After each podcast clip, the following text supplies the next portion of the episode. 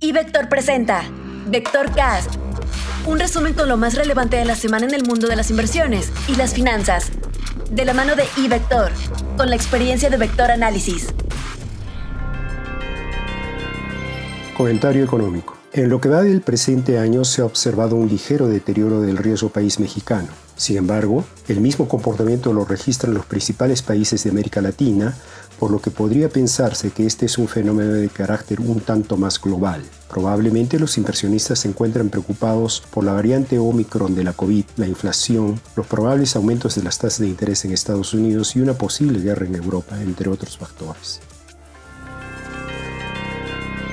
Comentario internacional. Durante la semana se dieron a conocer cifras de ventas minoristas que mostraron un mayor crecimiento en enero de lo anticipado. El consumo parece fuerte en Estados Unidos y la Fed podría considerarlo para actuar con mayor velocidad. La minuta de la última reunión de la Fed no mostró un tono excesivamente hawkish, pero sí que al momento de la reunión ni el crecimiento ni el consumo parecían tan fuertes como han resultado ser y que se esperaba una desaceleración de la inflación en términos mensuales. Esto pone mayor peso sobre la cifra de PCE que saldrá esta semana y que podría influir de manera importante en la decisión de la Fed, que por ahora parece cargada la alza de 25 puntos base en marzo, pero un mal resultado podría empujarla a 50 puntos base. También esperamos algunos datos preliminares de PMI, entre los que resalta el de Alemania, ya que se contempla una posible caída a terreno contractivo.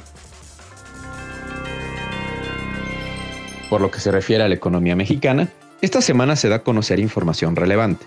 Primero, se publica la inflación de la primera quincena de febrero, la cual estimamos elevada y con una nueva aceleración en su comparativo anual. Los precios subyacentes también mostrarán presión, particularmente en su parte de mercancías. Más tarde en la semana, se publica la minuta de la última reunión de política monetaria de Banco de México. El mercado estará atento a la opinión de los diferentes miembros de la Junta de Gobierno del Banco Central, pero en particular de la opinión de la nueva gobernadora del instituto, Victoria Rodríguez. Finalmente, se da a conocer el dato final de crecimiento económico para el cuarto trimestre de 2021 y 2021 en su conjunto. A juzgar por la última información conocida del sector industrial y servicios, es probable que observemos una revisión al alza en la medición final del producto. De esta manera, es probable que de manera trimestral el PIB no haya presentado crecimiento y que de manera anual este podría avanzar 1.1%. De validarse esta estimación, ambas cifras serían superiores a las anticipadas en la medición oportuna de hace algunas semanas.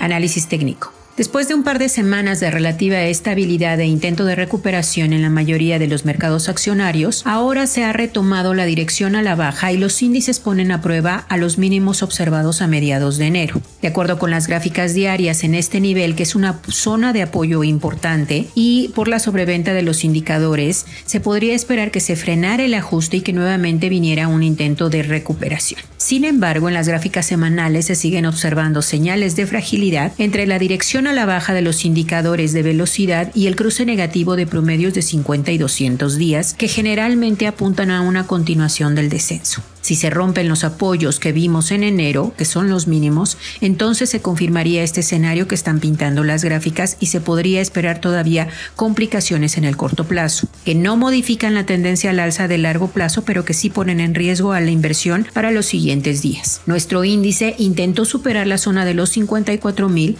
pero no pudo y la está validando como un techo importante, dando lugar ahora a una señal de ajuste precisamente a poner a prueba a los apoyos de mediados de enero cerca de los 50 mil. Antes tiene una zona de demanda en 52 mil que si la rompe se estaría confirmando ese escenario de baja.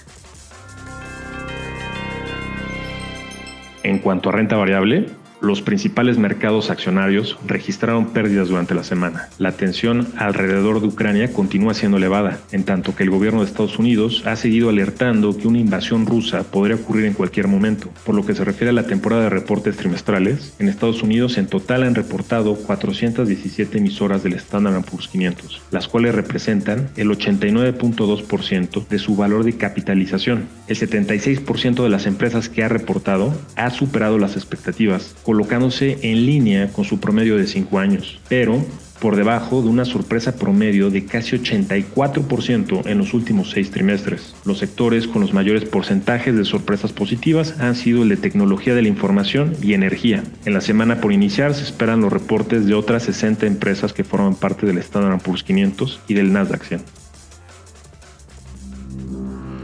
Informó para Vector Cast Rodolfo Navarrete.